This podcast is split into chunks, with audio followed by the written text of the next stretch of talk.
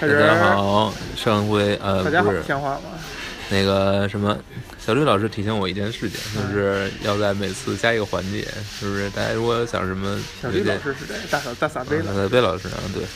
如果大家有什么想问的呢，可以是，是这样，但是还没有有一些热门播客哈，嗯这个呃都有一个环节叫听众反馈，哦对我们觉得还是挺好的。嗯为什么呢？能跟大家聊一聊，因为我觉得反馈这东西还是挺有价值的，不论是什么、什么层面的，嗯，对。包括咱们参加，比如集合的录音，嗯。有时候看它上面那些反馈，嗯。能能看到一些，就对你产生一些启发，或者对你的一个东西的一个检一个检，很愤怒的想法吗？所以呢，其实我问我问小红说，他有没有什么地方可以能够收到一些反馈？当然，可能有人听听的人也不是很多哈，嗯。或者或者怎么样。就是如果有人听完了以后觉得有什么想说的，嗯，就可以用呃微信公众号啊，然后还有什么包微信公众号就是一点也不摘，嗯一点也不摘，嗯然后还有那个呃荔枝留言也可以，反正总之各种渠道吧，嗯只要能找着小红，可以给他留言，嗯然后我们会那个在下次录音的时候去念一念这个这些留言，以及给给给出进一步的反馈。对对对，嗯，嗯，如果你们不留的话，我们会很伤心的。行吧，嗯先这样吧好。吧，然后今天有一个重大的事情发生啊，嗯不是今天，反正几几天之前，嗯那个小红给我发了一个截图，嗯。是是什么上面？知乎是吗啊？，对，知乎专栏，哎不是知乎专栏，是知乎的。知乎的你的你个人的关注是吗？哦，对，那还不是专栏，还只是个人关注啊，那个个人关注达到五千对吧？对对对对，达到五千，当然这个跟很多一些什么知乎大号比，完全不是一个层面的事儿是个零，就是完全不是一个层面的事儿。但是，但是鉴于那个小红的知乎基本上都是在，都是他贴他，嗯、在布宅上登过的一些，呃，文章啊，还有把它贴到那些答案上，嗯就可以可以 default 认为那个这就相当于有那么多人 关注观众一点也不宅文章这个事儿。对对对对啊，基本没有什么其他的水货，就只是搬运一下，那那什么呢？那那个都是水货。嗯 那那什么呢？那那个专栏知乎专栏有多少人啊？知乎专栏四千多呗，四千多，差不多嘛，差不多差。不多。这只是五千借了这么一个我们自个儿捂住一下，借了一个这么一个血口而已嘛，嗯是吧对对？对然后微信公众号呢，微信公众号小四千吧，小四千，嗯，呃，刨去中间可能有那个重叠的重叠的吧，我估计，呃，也算有个五六六七五六千六七千的样子吧加起来吧，嗯。加起来啊，估计能有这么多人。嗯，这些人这个 闲来无事，吃饱了撑的关注了关注了一个嗯。一个小一个小小什么呢？一个小小账号叫做一点儿也不宅哈，嗯所以其实看洪老师发这个发截屏的意思还是挺高兴的啊，对对对对，加为加一个我也挺高兴的，什么东什么东西。就是加一个人我也挺高兴的，加一个人也挺高兴的，但是倒不是每一次加一个人都给我发，这倒不错。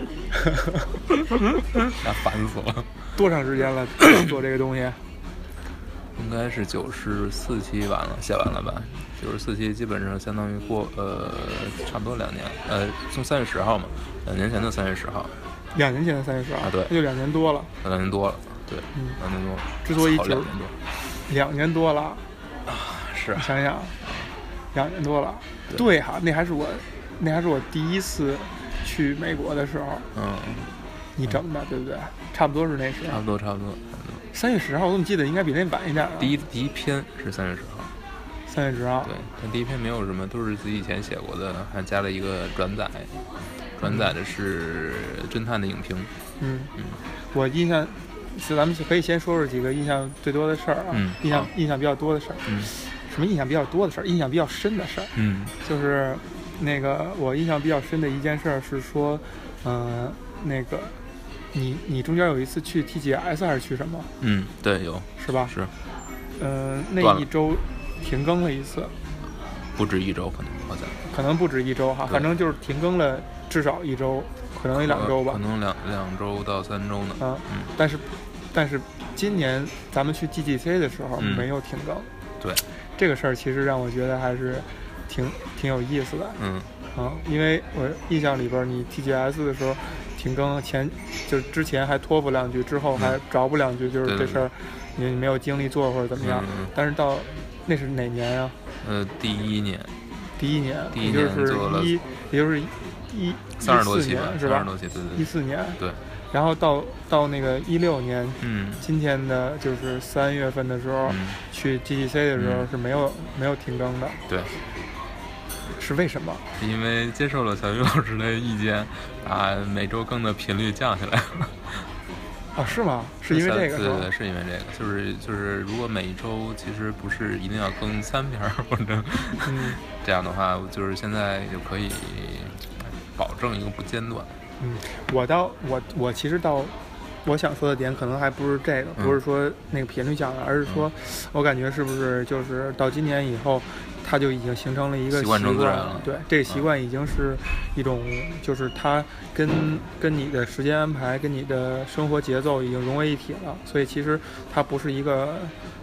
它是一个自然而然的过程。就是你你你甚至比如说这一周其实是在外面，但是没有感觉我需要花很大的努力才能够完成这么一件事儿。对对对，就是现在觉得写这个东西吧，每周不写点东西还是挺难受的。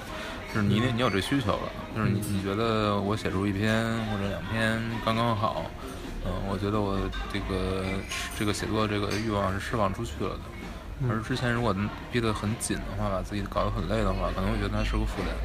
但现在确实不觉得它是个负担。嗯，这个我觉得真是一个挺。挺了不起一件事儿吧，不要不要自满啊！因为因为其实，嗯，就说不宅这个事儿呢，其实它是不是没有在任何外在压力和一些呃一些看得见摸得着的利益的驱动下去做的一个事儿。如果在这个前提之下，他能够坚持，能够保持了一个习惯，这个我觉得还是挺不一样。跟一些包括，比如说我们有时候聊会聊到一些，嗯，知乎也好，还是。还是其他平台上也也好，一些红人，他们可能有一些人都是靠写字儿谋生了。他的那个他的那个形成的那个习惯和写东西的那个方法。其实其实跟你就完全不一样，就他可能那是那更像是他的工作，或者说他也有一定的压力。对，他的压力可能来自于，如果这篇稿我我因为出去玩我没答应我没约，那可能人家下次就不优先约我了。对，是因为你你你你拆了人家一回台，甭管是不是有意的啊，拆了人家一回台，人家可能就会考虑我应该有一个 backup，有该有更多的选择，那可能你。就会失去一些机会，所以他们的压力其实是来自这个。这个我觉得可能是所有自由职业者面临的压力，就是他他不是他不是没没法给自己放假，他是不敢给自己放假，因为毕竟在咱们华人圈子里边最不缺的就是人。嗯，呃，如果你一旦是由着自己性子来的话，那人家可能就不会把你作为首选了。对，这也是我为什么一直不会去选择把这个作为一个。正直的原因之一吧。嗯，我觉得一旦这个东西是变成一个谋生的工具。很多时候你写的东西就未必是你真正愿意去写的了，而一旦出现这出现这种这种情况的话，就虽然你有一个可能你会通过写稿拿到一个稳定的工作或者是怎样，但是你写出来的东西肯定会慢慢的会变，会变质。是这个这个其实就是说，我觉得我想说有两点，一个是说就是所谓自由职业者，可能现在看的话，反而他他是失去了某种程度上的的自由，他其实是不自由，有的有很大一部分层面。是不自由的，但是这个不自由是不是值得？就是说，对比它相对自由的地方，比如说它的相对作息啊，相对它可以身处的环境，它可以自己去调整啊。这个这个可能也是有一些人比较向往的一种自由。我觉得这可以分开谈的，就是说看你。自己却不是不是到一定的层次，嗯，就如果你还只是说你只是在接活儿，单纯的一个接活儿，你做的活儿都是谁都可以做的，嗯，如果这种层面的话，那你去做一个自由职业者，其实我觉得也是很辛苦的。就是一方面你可能做的东西不是你想要的，嗯，就是你想做的东西，你可能你没有能力去做，你没有机会去做，嗯，这时候你可能会更多的感觉到的是一种压力，嗯。当然不是说你你到了一定层次之后你就没有这个压力了，只不过是说你可能自己把握的这个议价能力会高一点，就是说，对，你可能更有机会去做自己的事，而且别人也会不会完全按照他自己的意愿来给你强加这些东西，嗯，会好一点吧，应该。那个我还要想到一点，就是另外想说的一点就是，嗯、前一段时间听了另外一个播客，它里边讲了一个事儿呢，是说，呃，首先他放了一首，就是这两年出现的一首民谣，嗯。就是音乐嘛，嗯。然后民谣的，呃，那个写词的人，就是那个做播客的人说，这个写词的人现在在我的公司里边嗯。负责发快递，啊啊，就是这首歌的写词人。嗯然后另外一个人就说说，那你说那你，呃，你们公司因为他们也是做的是跟音乐有关的一个公司，嗯说你们为什么不让他去写一些文案啊，去去呃去做一些宣传啊，嗯做一些更高级的工作呢？这个人就说说现在的小孩真的是太厉害了，他们太知道自己想要什么了。嗯这些人他就不想我把我的工作变成是一个需要我花脑力嗯。去想、需要占用我脑子的事儿，我宁可接受一种不用动脑的体力活儿，满足我谋生，嗯。然后我的脑子完全腾出来给我自己想做的事儿。说这一点我觉得真的是特别特别触动我。说的太好。了，啊！就是那个那个小伙儿也是一个可能也是九零后吧，甚至可能是九五后，嗯。所以我觉得真的是，如果真的，当然也有可能这个是做播客这人他自己揣测的一种意思啊。但是既然那个小孩能够行出来，嗯就肯定他是去邀请他帮着写一些宣传文案，但是小孩就觉得哎这不是我干的事儿，我在这儿我就做一个什么类似于 BD 助理，我就负责发发快递，嗯我不用动脑子，挺好的。我觉得这个还是挺挺大的触动的。我觉得这个就跟就是昨天，其实我跟跟某人聊吧，他就问我说，为什么你不去游戏媒体找个差事呢？你又喜欢游戏，玩游戏，然后你又能写，这两个结合起来，不就是你就找到你梦想中的工作了吗？嗯我就跟他说，我说，呃，首先做媒体并不是你写的是都是你真正关心的，你要去追热点，嗯你要去完成各种各样的任务。这些时候写的东西可能，呃，也许你可以从中获取很多知识，但是这种这种这种方向性的是有一定强制的。嗯，前提是你不能做决定，你你写哪些不写哪些。但即使你你有决定，你永远是身处一个组织之中，你是在为一个组织来做事，你也要符合这个组织的利益，对吧？但是就是这个这一点，我觉得展开说，就是说，如果有可能这个组织它在某种程度上，它这个利益跟你的个人是是捆绑在一起的，或者说是很相近的。如果是这个其实这样的话，这这样很好你。看，你嗯比如包括上次咱们聊那个那个《蝙蝠侠大战超人》嗯里边儿那个克拉 Kent，、嗯他他那个在在他的世世俗生活里边他去当一个小记者的时候，嗯。他也会由着他的性子想写一些他愿意他愿意站在其实是站在超超人层面去想讲的一些事儿，比如蝙蝠侠的嗯。所作所为是不是合理，全他的这些事儿。但是可能那个那个老板说说现在谁他妈也不关心这个，现在关心的都是那个、嗯。那个橄榄球是吧？嗯，这这个事儿你能看到，就是说在就是就不知道他讲的是真是假，但是在呃在发达如此发达的美国的和如此正常的美国媒体界，仍然会有这样的东西在。嗯但是如果你牛逼到一个程度，牛逼到什么程度呢？嗯比如说像那个 Spotlight，像嗯聚焦里边讲的事儿，就是你你这个那个呃呃 Boston Global 这个报纸、嗯有一个小组专门是。嗯。他可以花一年的时间只做一个选题，然后把它研究透了。就是你觉得你把这事儿嗯。研究透了，嗯。你再出一系列的报道，嗯。可能你这个小组五六个人，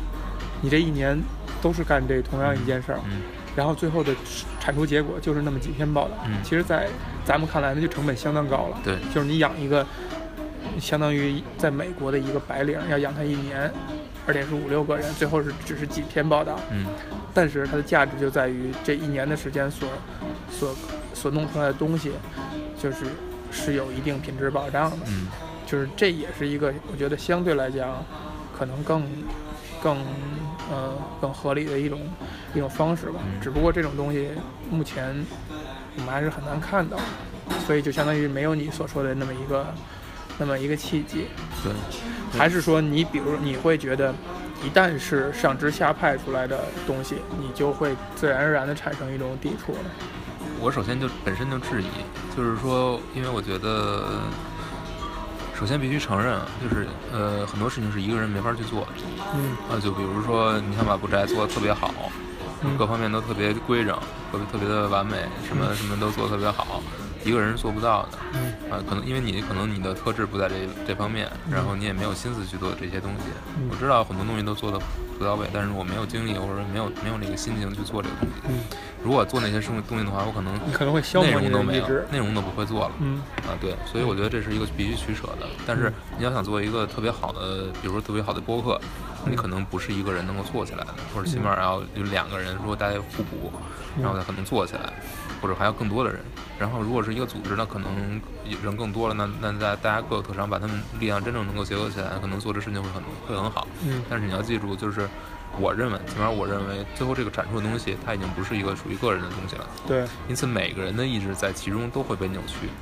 只不过最后留下那个东西是不是大家都一起认可的？就是大家妥协的一个东西。是肯定是一个妥协的东西，嗯只不过妥协的东西你还认不认可它属于它能代表你？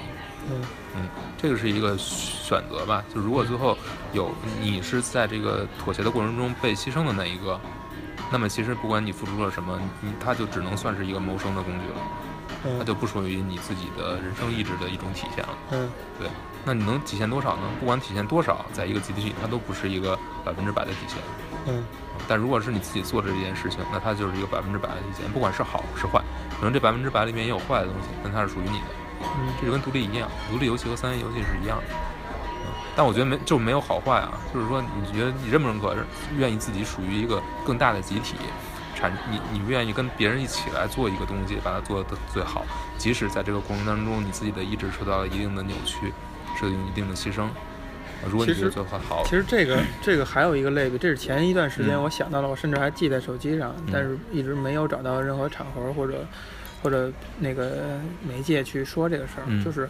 呃就是在你刚才说的，在一个大的组织和完全独立去做一个事儿，中间还有一个中间状态，嗯。这中间状态就是一个小的相对小的一个团队，嗯。这就我想类比的是说，就是做独立游戏跟三 A 更像是玩乐队和去打造一个 idol、打造一个偶像的事儿。就你比如说，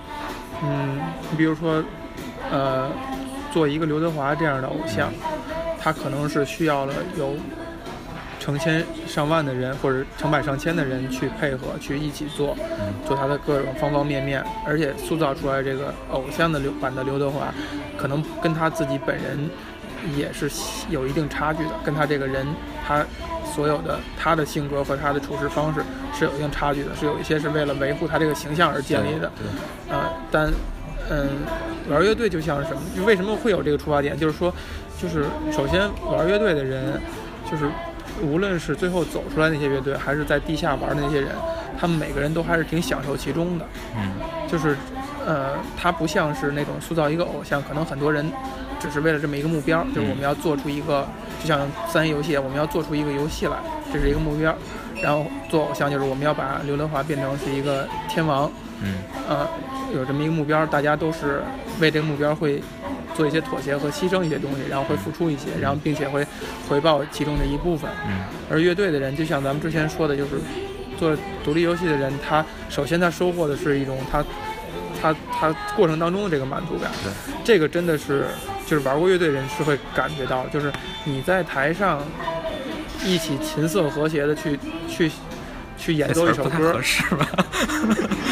一琴瑟和是现。是放在现在不 合适，但是以前人家本意就是指的是哦合奏嘛，是吧？一起对呀、一起去一起去演奏 perform 一个一个音乐，你的那个那个享受的那个过程是是你的你认为的最大价值所在，就甚至你都忽略我是不是给听众已经传递出来一些、一些事情了。就是我觉得这个类比还有一些有意思点在哪儿呢？就是呃。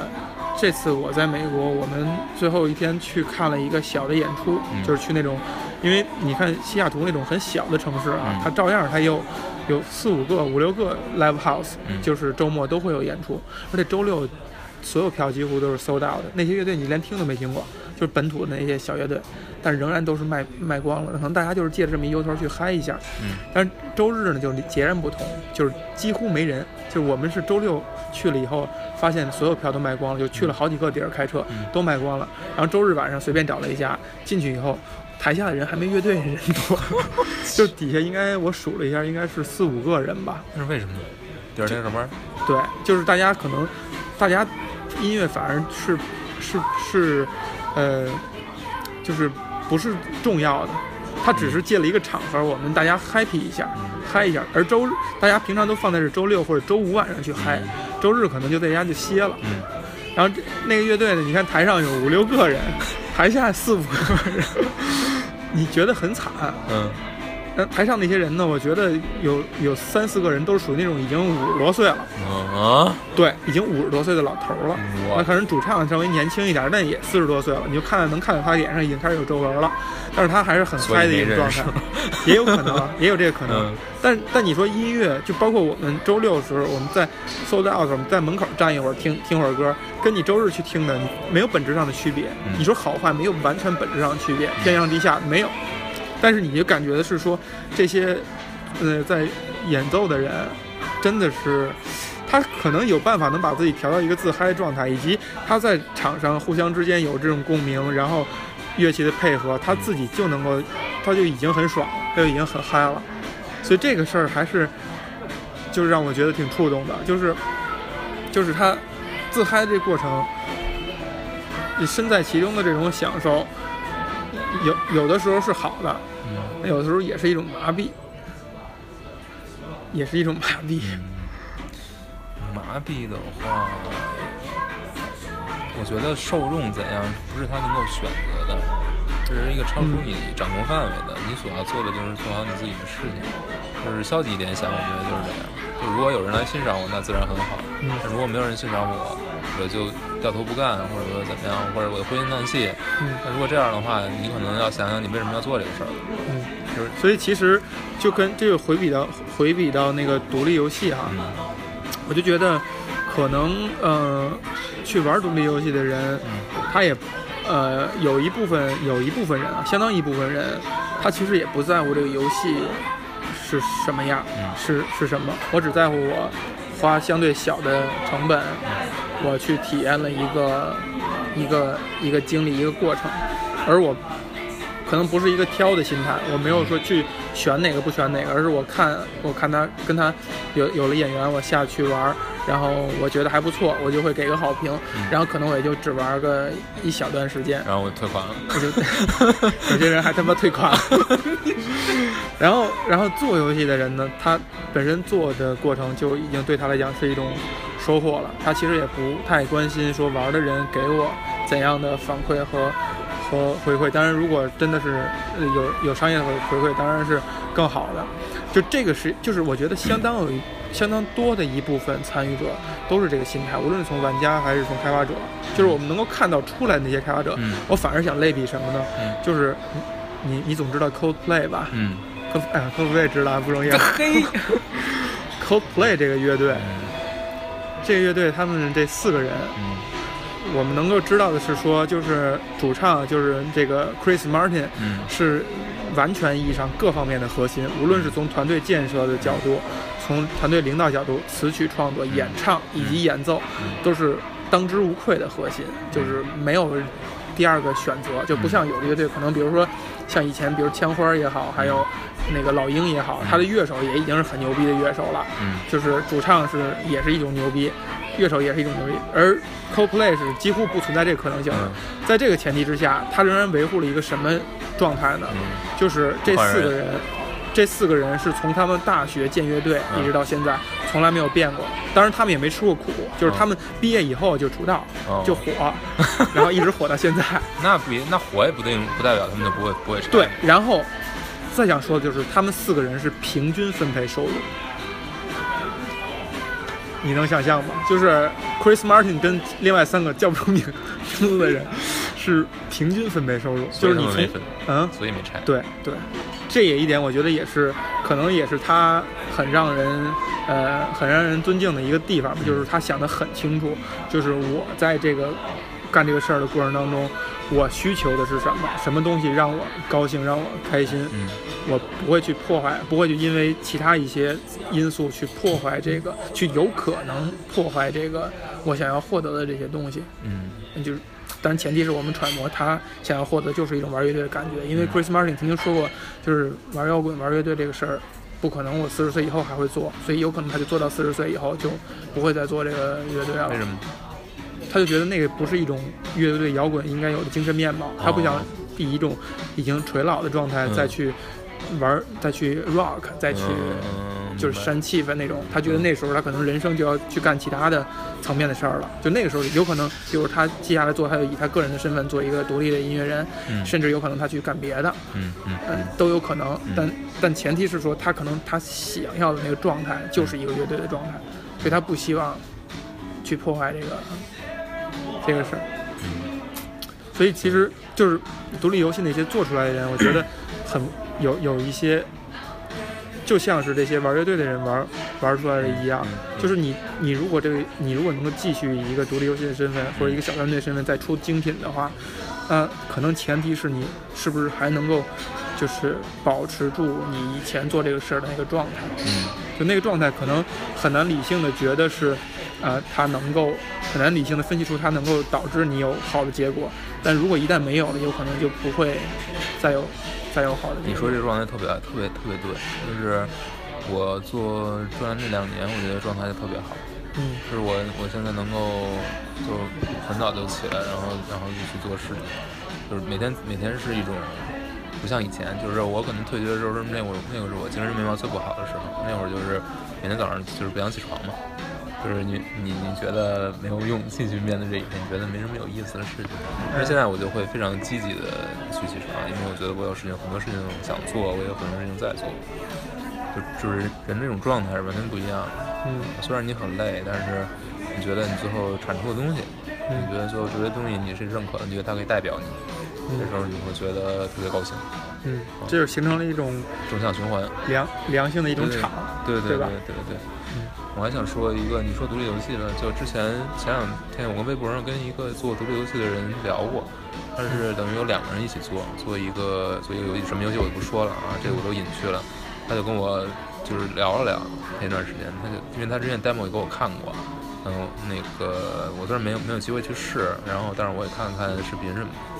就觉得还是还有点特色的，然后最后他等于这两天是就是就是说不做了嘛，等于就是团伙解散了。嗯他的问题就是可能自己找不到这个游戏的方向，特别苦恼，然后合伙人的想法有很多，然后飘忽不定，然后但是合伙人是掌握技术的，他等于他这边就是做一个类似于策划或者说项目管理这个这个身份，嗯虽然他还很喜欢做游戏吧。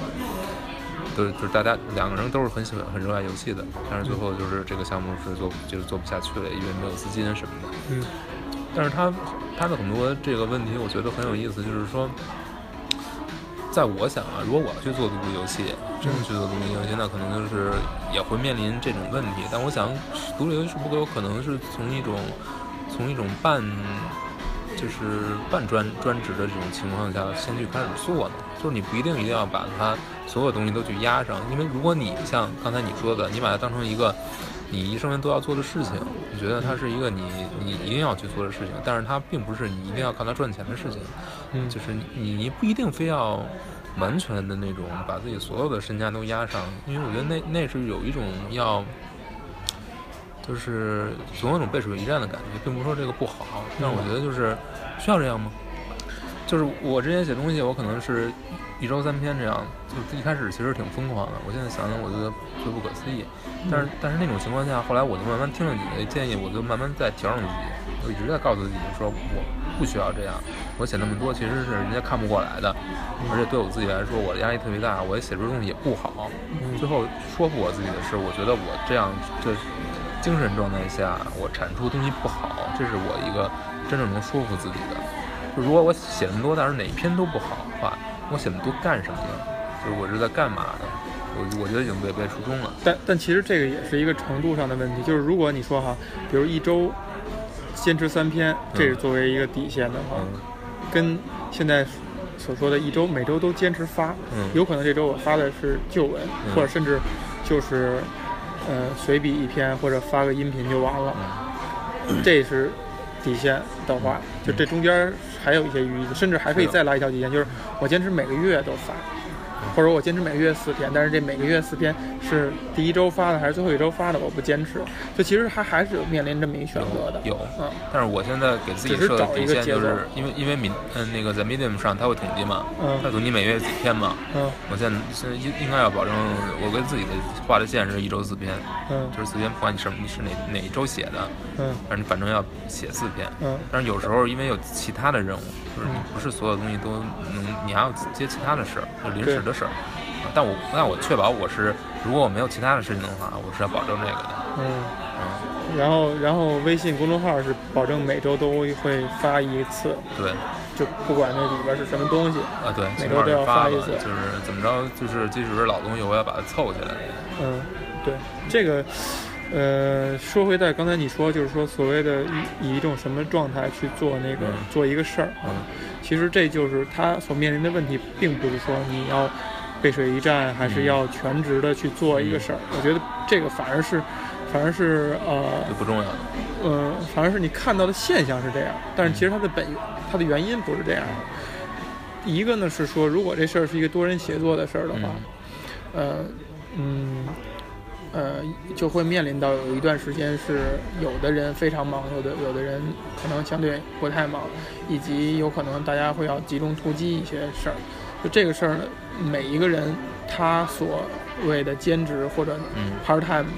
所能拿出来的量和和他的呃呃就便便利程度就完全不一样。然后其实。造成这个结果的原因是说，只要你能够维持自己正常的生活，然后你更多的拿出时间做自己的事儿，一定是好的，一定是能够让这个事儿变得更呃更顺利和更顺理成章的，一定是这样的。就是哪怕你的时间，你时间拿出来，并不是在，并不是在产出，你在积累，或者你在思考这个事儿，或者甚至你就是在休息，它都是有好处的。所以一定是更多的时间，那这就面临到怎样方式能维持你的一个正常的一个生活。嗯，这就是回到了刚才咱们说的那一点。如果你是兼职的话，那你的那个工作如果本身是需要你动脑子的，因为我们知道，在这现在社会下，完全不动脑子靠体力的工作，你还能够保证你有一个很好的收入的。但是不太可能。呃，这种机会非常少，非常稀缺，而且需要你有你有个好的干爹呀之类的。就是我意思就是说，它是稀缺的，它并并不是说你说找就能找到的，它是需要碰的，它是稀缺的，它并不是完全没有，它是稀缺的。所以，如果是一旦是你需要呃需要维持一个生活，甚至有一个好的收入的话，你多数情况下是需要靠脑的。那这样的前提就是，再说兼职去做一个需要。你你喜欢做的事儿，以及需要靠脑力来做的事儿，是不太现实的，就是可以说是不太现实的。就是，就那如果能做的话，那这人真的就是天才了。就是他能够能够呃对自己的脑子的分配以及时间，还有想象，还有思维都能够很灵活的掌控。那不能说天才，就只能说这人就需要这个人素质非常非常高，而且是很难达到的。嗯是。所以其实这个他不是说我想用一个什么状态能做一个事儿，不是这样，是他很多条件客观原因放在以后一起以后决定了这两个是矛盾的，就是所谓的兼职和和兼职去做一个独立的项目是矛盾的。其实我想说的就是，如果如果他不是这种这种状态的话，就是。就是他可能这个资金断裂啊，就是没有钱了什么的，导致这个项目可能就做不出来了。嗯，就是这个结果，我觉得是一个，就是一最坏的结果。就其实你说回到你说你那个朋友说的那个事儿啊，我觉得他，嗯，他自己有些事儿，他。是有些事儿，就现在我能感觉他有些事儿他是没想明白，或者也有可能他是没想跟你明说，也有可能是他本身就没想明白。就是两个人一块儿去做这个事儿，最后拆伙，他不一定是表面原因，就是谁的想法多了，谁的想怎样怎样，它是有很多客观原因，最后导致你你一点一点去在潜意识里瓦解了你一些坚持。就如果大家都在一个兴头上，有冲突、有想法的激荡。肯定这两个人都不觉得是事儿，嗯甚至还会觉得好，就会促进了这个东西的一种思辨、一种探讨。但一旦遇到一些困难以后，你心情变得不好的时候，你就会觉得，哎，这些就看什么地方都是问题，嗯钱也没有钱也没有也是个问题。嗯然后我，然后咱俩的想法冲突也各有各的坚持也是问题。如果一旦是在一个良好的状态下，他这些东西都不是问题，都是他的利好。这就像是这就像是体育比赛一样，就是如果你一旦士气高涨了，进了两个球以后，一切事儿你都觉得不是问题，你都觉得那就是一种就是就是所谓的人定胜天那种感觉，就是你思维到这儿了。但是真正能够到到这种状态，或者说长期保持这种状态，并其实是一个不可能的事儿，很难，这没办法，这就是为什么现在出好东西就是少，这就是客观规律，就是每个人都要面临的客观规律，就是那些那些做出东西的人，很大一部分就是如果我们说运气因素的话，就是在这儿，就是你在整个过程当中，你没有遇到这种大家都在低谷，并且碰到没有没有碰到那种点点火的那个点儿，把大家这其实可爆炸了是一。个对于大多数人来说是一个常态。对，那他就是那在这种常态之下，他要怎么做呢？只能碰运气。嗯，就是有一些不是办法的办法，就当然运气成分是非常非常大。我认为我理解的运气就在这儿，就是你嗯你们没有在一个嗯错误的时间碰到了一个碰谁说出了一句错误的话，导致你没有没有去断中断这个关系，这就是运气。就很多人心里边是有负面因素的，嗯只不过碰巧了你没有爆发出来，碰巧了你没有把这句话抛出来，碰巧了你你在你很困难的时候，对方还是一个积极的心态，这都是这都是运气，这都是运气。但是还有一些场外因素去决定的，就是你要调整一些那那那些东西，我觉得就就没什么可说的了。你比如说两这个东西两个人一起做一个事儿，必然是有以以一个人的思维为主，而且他要有完全的一票否决权，就是所有事儿最后都要交到他来来决定。你另外一个人就必须要服气，这个项目就是你的，就是你的项目，就是你以你的意志为主，我只是辅助，必须要承认这一点，就是很难遇到说俩人完全意义上那琴瑟和谐，或者或者那个就是完全意义上统一，这个这个太可遇不可求了，而且几乎是不可能的。你两个大脑，我不说了吗？人与人没有真正意义上的理解，就是你说出来这话，他对方听进去了，甚至都没有不是百分之百的意思，所以就谈到什么什么叫和解和同意呢？所以肯定是以一个人为为去为为基准的，就这些都是一些场外因素，就是你俩人碰好了的时候，这些都不叫事儿；碰不好的时候，它就是一个 razor，就是一或者一个怎么说一个标尺，就是我们之前谈到了一些，就是我们之前定好的一些规矩，遇到设计的问题，最后争执不下，听谁的？听你的，就确定，这就像法律一样，就肯定听你的，我就必须要服从。就这些东西就是要场外因素，就是丑话说在前面了，但是它也只是场外因素，只能让这个事儿尽可能的别变得更坏，因为人心还是都说的就是说的很轻松，但是真正做的时候很难有人能够完全做到吧。对，是这样。所以做能做出一个东西来太不容易了。就是我我记得当初那个陈丹青，陈丹青在一个节目里边说过，他说他说我不想去批评那些电影，因为我觉得这么多人一块儿弄出一东西来太容易了，不是太不容易了，太太不容易了。你随便说两句话，就尤其是像他这种这么有身份的人，我随便说两句好，好的不好。很多人就不去看了，那我我受不住，受不了这个，受不住这个。他觉得他承受不了这种带来的结果，就是因为做出一个东西来，真的是，就是如果真正参与去做的人，就知道这事儿是太不容易了。就虽然可能做出来是一个、呃、垃圾，你你那是另外的问题，就是你做了一个差的东西，你让他见面试了，那是另外的问题，那是你应该承担的责任，就是你让一个不好的东西去面试了，这是一部分责任。但是你做这个事儿的时候，你所承担的那个呃那个努力和那个辛苦，仍然是要被大家去纪念的。我觉得这是两件事儿。但在这个世界上，没有人会纪念。就是尽可能吧，就是我说的就是说尽可能大家去怀着一个怀着一个美好的心态去看待一些事情吧。对，然后退个款。好吧，所以这个刚才是从一件就是关于嗯，这两年多的一个难忘的事儿，一下扯到了这么多哈。对对对。看看还有没有什么其他的那个觉得比较难忘的事情呢？你这个两年多，嗯，两年多，我之前之前做过一个是什么什么由头来着？做过一个调查，好像还是什么，就是请大家给留言嘛。嗯，其实还是收到了特别就是数量挺不少的留言，就是大家让大家去问问问题，然后我这边去回答。当然我也写了不少啊，我觉得还是很认真的。对对对，人家没人没人家没事随便问一句，但是你还是答的很认真的。不，这不是吐槽，这不是吐槽。我觉得，我觉得，我觉得，我觉得。能保持这个心态才是，才是更可贵的。就是如果一次两次以后，当然有可能第一次是新鲜，嗯，觉得都快认真的，但之后就，比如比如以后如果多了啊，嗯，当然有可能不会不会多，就是如果什么 也要保持一个心态，还是不还是有可能。还是那个对，还是那个挺可贵的，嗯。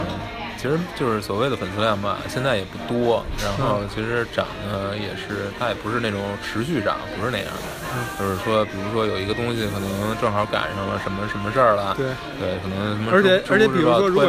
对这个事儿跟知乎的用户的增长和微信公众号用户增长的完全不在一个数量级的比较上来讲。而且很有意思的就是，一旦是这种。突然出来一个事儿，赶上一个事儿快速增长了，嗯，你会发现取消订阅的会特别多，嗯，也会特别快，嗯，但如果是慢慢涨的，它就不它就不取消，对，就特别有意思啊，嗯，就还是慢慢涨的情况，还是大家都比较实在，比较实在，相对来讲，就其实就是就忍下来了，大家都。没有取消订阅。其实这事儿就是，就是一个人按照他自己的性格特点和他的思维去做一个事儿，他放在这个广大就。地球占四五分之一的华人圈子里边，势必能够找到一些 跟他跟他差不多的傻逼。这这些人你可以骂我。这这些人如果一旦关注了，他就不会，还是比较跟你差不多的傻逼，就能坚持下去。不是，此处的傻逼是一个爱称，对对对，好吧，是一个爱称，是一个我们用于自嘲的爱称，是吧？对，大家不要误会。那。唉，所以呢，还有没有什么嗯印象比较深刻的事情？嗯嗯，想想中间其实停那几周是，嗯，还是停下来想了一想的，就是就想这个事儿到底要不要做下去。嗯，我觉得之前那个小刘老师在那个自动回复里加一个加过一个彩蛋啊，他会在这个一百期写了一个东西，自动回复，嗯。在当真正达到一百七的时候，估计会，可能那个那个就就会被替换掉了，就不会再出现了。大家如果趁着还有 还有五期的时候去看一眼，还有五期了，回复一下阿拉伯数字一百，记住要回复的是一零零，不是阿拉伯数字五个字儿。已经不止一个人回复阿拉伯数字这五个字，你们都太有才了，你们都太有意思了。阿拉伯数字的一百，对对对，我觉得对这个其实不宅的这种自动回复引导什么做的都不是特别好啊，都是属于你那种不太有耐心去做的事儿。但其实我觉得可能也，嗯，导致大家回复过很多很奇怪的东西，是吗？对，什么错别字就不说，然后，然后比如说，但其实其实像漫画这种栏目吧，嗯，就应该自动回复，就应该写漫画，我就写一个栏目名儿，然后那栏目名儿还还。还不太 make sense，还不是一个能 对对直接自动拼音能识别出来。要电影应该就是电影啊，游戏就是游戏就好了。嗯，所以这个能够看到最开始小红在做这个事儿的时候，有是有很多执着和原则的，还有自己的坚持和原则的，就有点像一个处女座所做的所做所的的所作所为。我们此处我们此处不是黑处女座啊，我有很多处女座的好朋友，我是非常喜欢处女座这个星座的。别描了，越描越黑。嗯，所以其实就是，怎么说呢？就是这事儿，呃，在外人看来哈，就是把我放在一个外人角度来看的，就是这个做布宅这事儿是小红完全由着他自己的一些呃好恶和偏好，呃，好恶偏好这一个东西，好恶和喜好和呃性格去做了很多很带个人色彩的一些东西，在这过程当中呢。嗯，我可以跟大家透露的是说，他自己也有一些挣扎，也有一丝拧拧巴，就是也会想哪样可能会有更多的人看，哪样可能受众会多，但又时不时的又跳回到就是还是呃更由着自己的这种心态和想法去做。在这过程当中，你你有没有呃就对比一下，跟你最开始做跟到现在，有哪些事儿是，呃，你你盲目的，无论是听别人的还是，呃，还是自己一拍脑袋就已经妥协掉和删除掉你一些你很想坚持的东西。比如说，所有栏目名都用英文，嗯，现在已经不坚持了。嗯，对。但是其实这个不坚持，我觉得不是不是为了传播的意义效应，因为我我我觉得我完全是一个不追求传播，这是坚持到现在的。嗯，只不过就希望就是如果有人看到的话，他会他会进去看。就我不求传播，但是我希望他真正去读。如果是因为有一个英文的栏目名放在那里，导致导致你根本就不去读了。我觉得这是也是没有必要的，毕竟里面也都是中文。对，估计好多 Medium 上面的人一看，哎，起了英文名字，一点一看，他妈的怎么是 fucking Chinese people？嗯，这个是。然后还有一开始，我觉得 过于追求量这个问题，到后来是有所改正的。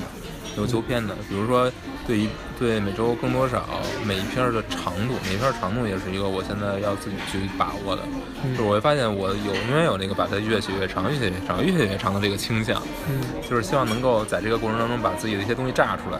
就是你确实是这样，如果你给自己一个特别小的篇幅去写的话，你你是没有机会去炸自己的。就是你写东西一定要这个，就是磨自己，让自己去想。因为其实你是边写边想的是吗？我是提前会想一些，但是不会，就是会想一个提纲出来，会想几个关键词出来，我会希望把它能串起来。但如果串不，因为但写作过程当中会有很多很多节外生枝的，就是你的思路会沿着一条线就下去了。嗯，你写着写着可能文字顺，然后你就下去了。这时候你就会写到很多你之前没有构思出来的东西。嗯，那些反而是有价值的。你会发现它有价值，然后你会把之前的所有提纲都推翻。你会写，就是说这个过程是你，是你是写作跟思思考是一个互动的过程，绑在一起的一个。它不是说你想好了就把它写出来，完全不是这样。嗯，就是它是一个流动的过程。你你写着写，你会发现有新的东西出来，有新的东西，你一边写一边就是在刺激自己思维。嗯，所以你一定要给自己留出一定的空间，让自己去想，一边写一边想，这样你写出来的东西才是一个顺畅的东西，就是它是逻辑连贯的，然后它可能真的有价值，你会知道它有价值。如果你不给自己这个空间，你可能按照自己写的提纲夸夸夸写完了，嗯，交稿了，嗯，没有什么意义，你没想，嗯，你没有去很痛苦的想，这肯定会有一个痛苦的过程。就这也是你就是享受你写作这个整个这个过程的一个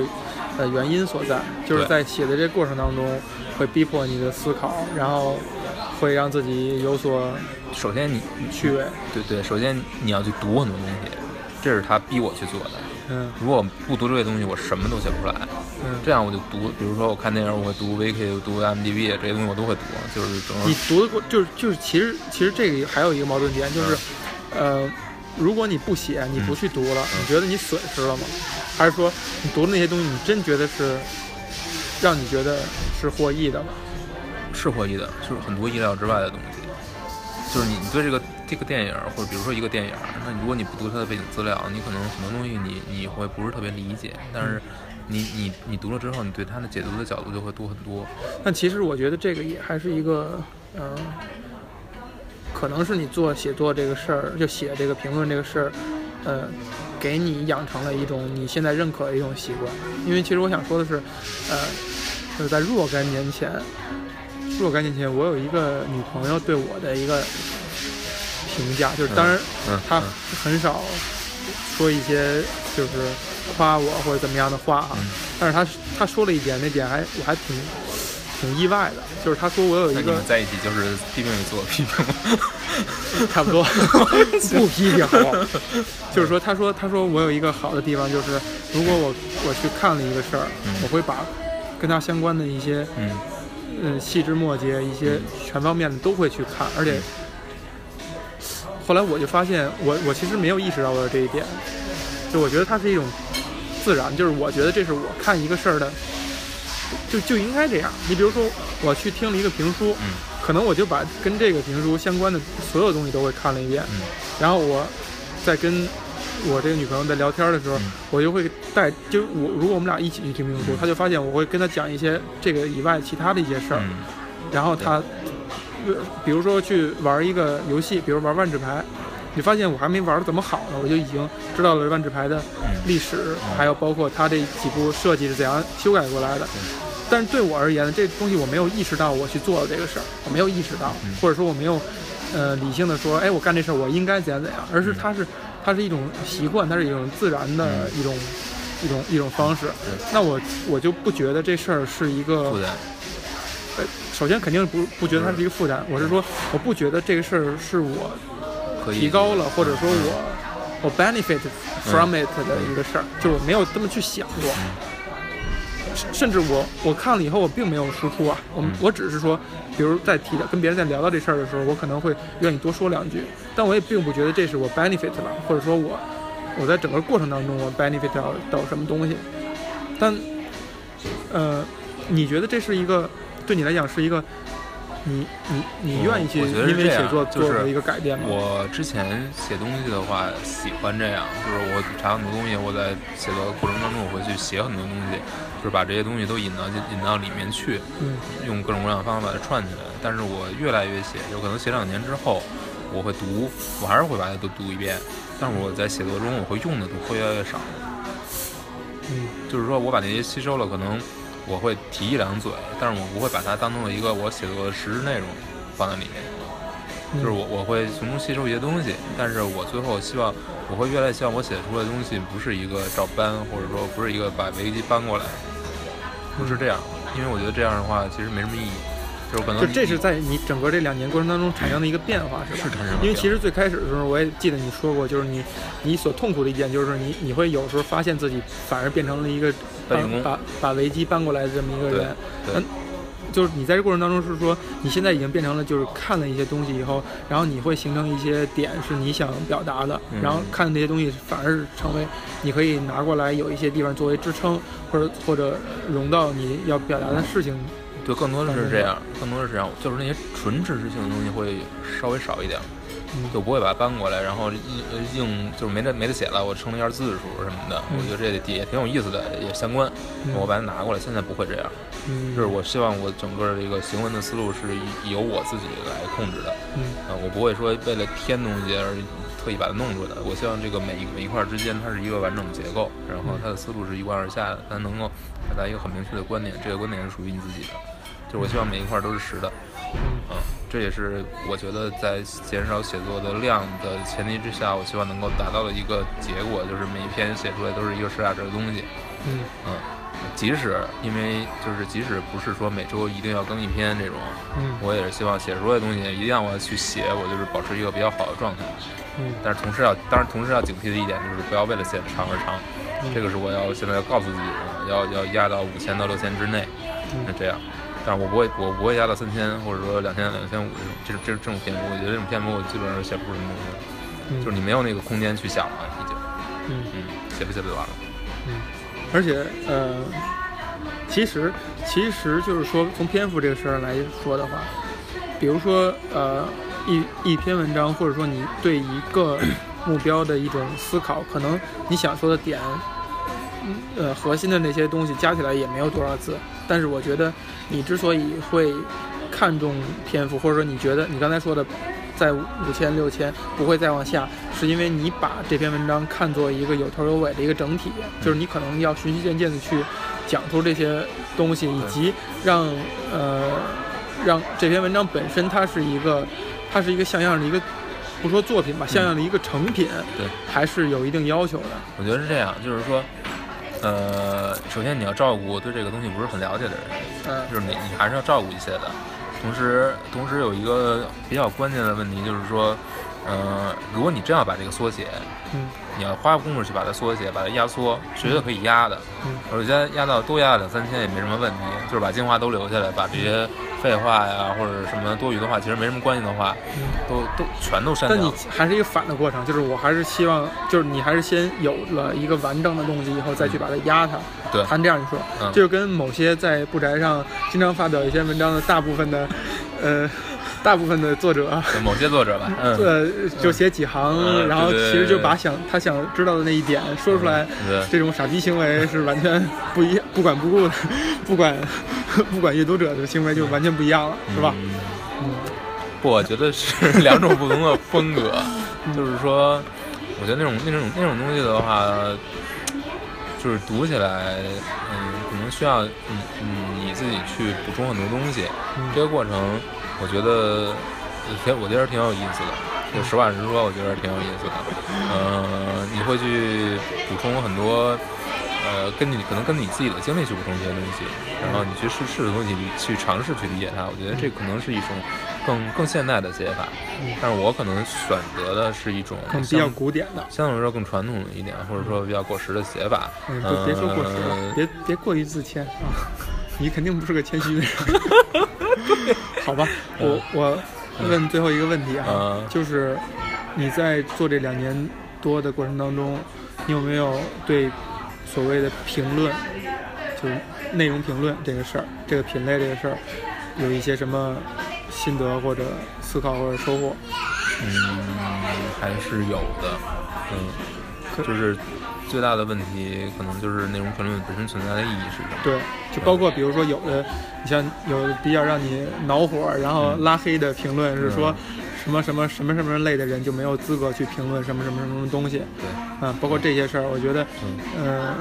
也可以展开说一说。因为其实，呃，前一段时间我跟你说，我说，呃，反馈是有价值。大半夜的。啊，反馈可能是有价值的。我我用我的用词是反馈可能是有价值的，就因为我觉得就就不要把这口咬死了。嗯。就是反馈可能是有价值的，而评论某种程度上就是反馈。对。呃，就是反馈。这个反馈。呃，站在一个呃站在一个内容产出者角度来而言，内容产出者他的内心深处永远是渴望反馈的。对，是的。就算是一个再觉得自以为是，觉得我做的东西就是为我自己在牛逼哄哄的人，我见过这样的人，我身边也有这样的人，就是他在他。在一个内心强大，或者甚至反面说，他其实内心非常脆弱的这样的人，他仍然也是乐于看到反馈。就是我们能够在一个小角落里观察到，他仍然也是非常希望得到反馈和看到看到看到反馈。对对对，对吧？在这个前提之下，我觉得这个评论是不是有意义这事儿就嗯不用说，它一定是有意义的。嗯，这个很有意思啊，就是一方面是你去评论别人。另一方面会别人会评论你的评论，嗯，这是两件事儿。对，首先说，我们分开说，我们先说我去评论别人，你觉得这个事儿是是有什么什么样的价值在？或者说你我现在一直在做这件事，我我做到现在，我自己觉得自己认为它有什么价值？嗯嗯，我觉得我想做的事情，我我现在做来做这么长时间，在做内容评论这件事，唯一的一个目标就是将我喜欢的东西传达给更多人，让更多人去接触它。仅此而已。所以这也就是为什么你的恼火也恼火，也是从这些地方来。对，就是你一切愤怒，对，是从这儿来。对，其实还是来源于你觉得很多人没按照你的意志去达到你想要的结果。嗯，我觉得，我觉得你这么说是没错的。嗯，这肯定是一方面，我我特别承认。就是我我我喜欢的东西，我是希望我的粉丝也能够喜欢，就就就就是也不是粉丝啊，我不不愿意用这个词儿，我觉得就是订阅者，就是你愿意去读，没有粉丝这个事儿，你不用粉粉谁，嗯啊，就是呃，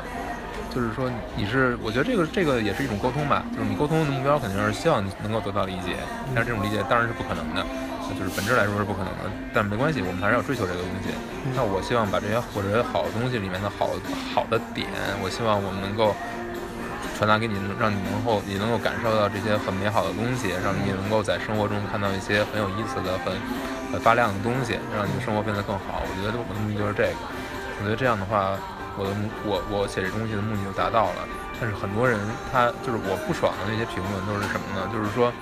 他。他没有，他看不到这篇文章想要表达的东西，他看不到我想要费尽费尽心机去表达、去传达的、去把这个解析出来，或者说告诉更多人的东西，他看不到这个东西的亮点。嗯，就不管这东西是不是本质上是一个特别好的东西吧，这个不谈。我觉得关键是你你你用什么一个态度去看它。如果你只是看那些不好的，你只是。呃，永远抓住那些细枝末节的东西去看，你你你忽略了这个这篇文章最重要的、最想表达的那些东西。那对于他来说，如果你这种态度去看一个东西的话，你永远只能看到负面的东西。他对来说，他对你来说就没有任何价值，他只只是一个呃改错的一个材料、阅读材料。但你接受那种从反面角度去以探讨口吻嗯。不一定说探讨口吻，就是以正常的口吻嗯。去，呃，去讲跟你不一样观点的这些，我我我我当然接受，嗯，呃，可能心理上会有不爽，这是肯定的。但是但是但是你回过头你会想，你觉得你应该是接受的，我我不一定会认同他，但我觉得这个事本身是需要去接受的，因为我觉得如果是真正对于作品内容的考讨论来说，每个人都有不同的观点。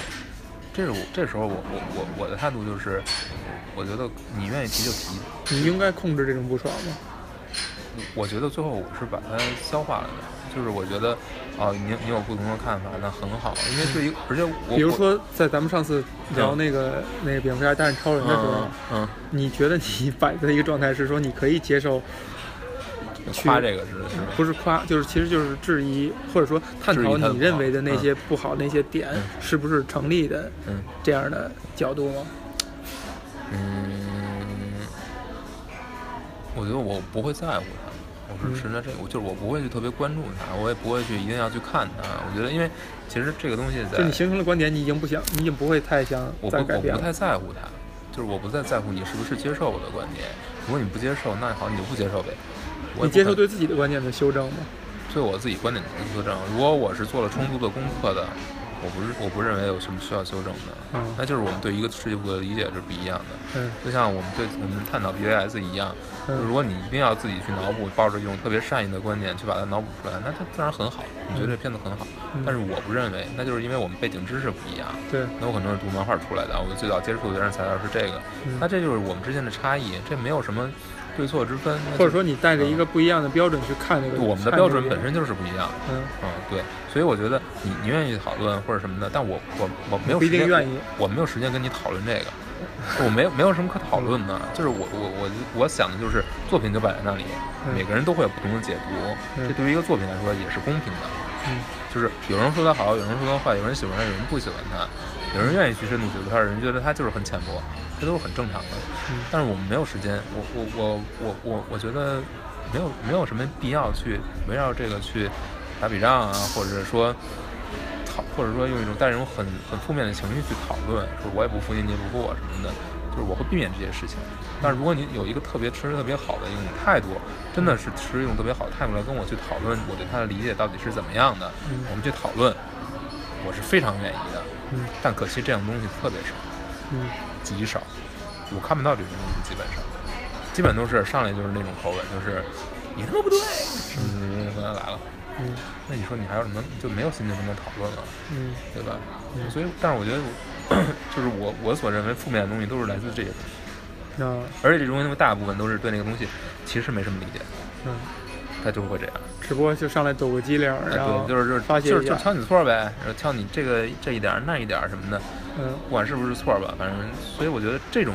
我没有时间和没有也没有精力去去在乎它。嗯就是所以所以我还是安安心心做我自己的事情，只要在我自己的水平上，把我能够做到的东西做到最好就好了。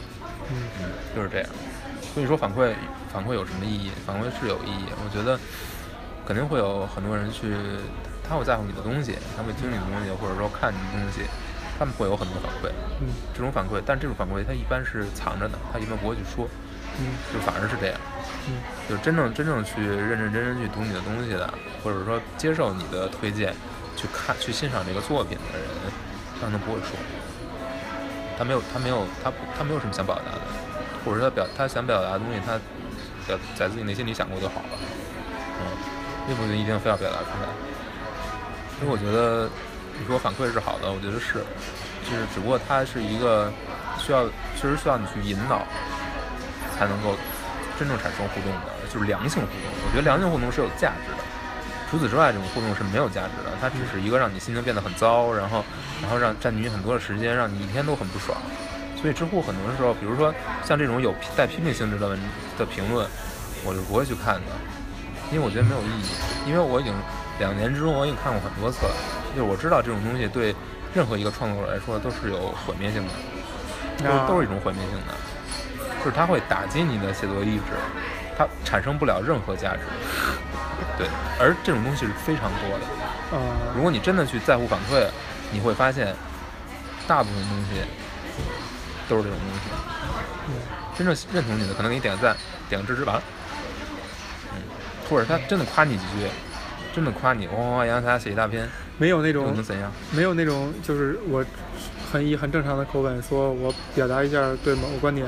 是不一样的态度的很少，很少。很少但。这种是有价值的。你来不及看的，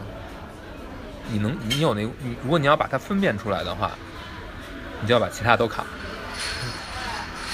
嗯，明白吗？然后你就已经收获了很多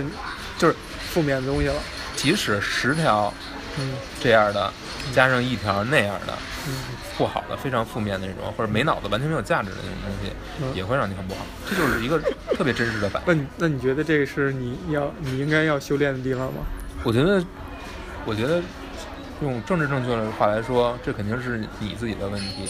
就是你嗯你自己没有包容啊，或者说因为因为其实就是就是说呀嗯，就是是肯定是这么说，但我嗯觉得我没有时间，就是这样，嗯。就是我没有我我我我的我的生命很宝贵，我的时间特别宝贵，我不愿意花在这个上面，就是这样，嗯，没有没有时间要做的事情太多。那我们让大家听着完那个给反馈，这干嘛呢？我我相信愿意来真正去写下自己反馈的这种，就是就肯一定是有品质的反馈，嗯，对吧？对，一定是有品质的反馈，对对对然后我们就都会念一念的。对对对，是的，不然我们就会自动过滤的。我们是个巨大的老大哥，把一切都 censor 了。好吧，嗯行，嗯，那这个我们这个什么五百 K 不是五百 K 想法，五 K 五 K 纪念活动就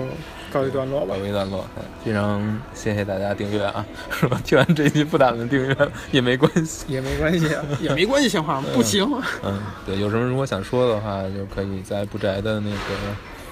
就各种渠道吧，你能想到的，你都呃来反馈都好。嗯嗯，好，谢谢大家，下期再见。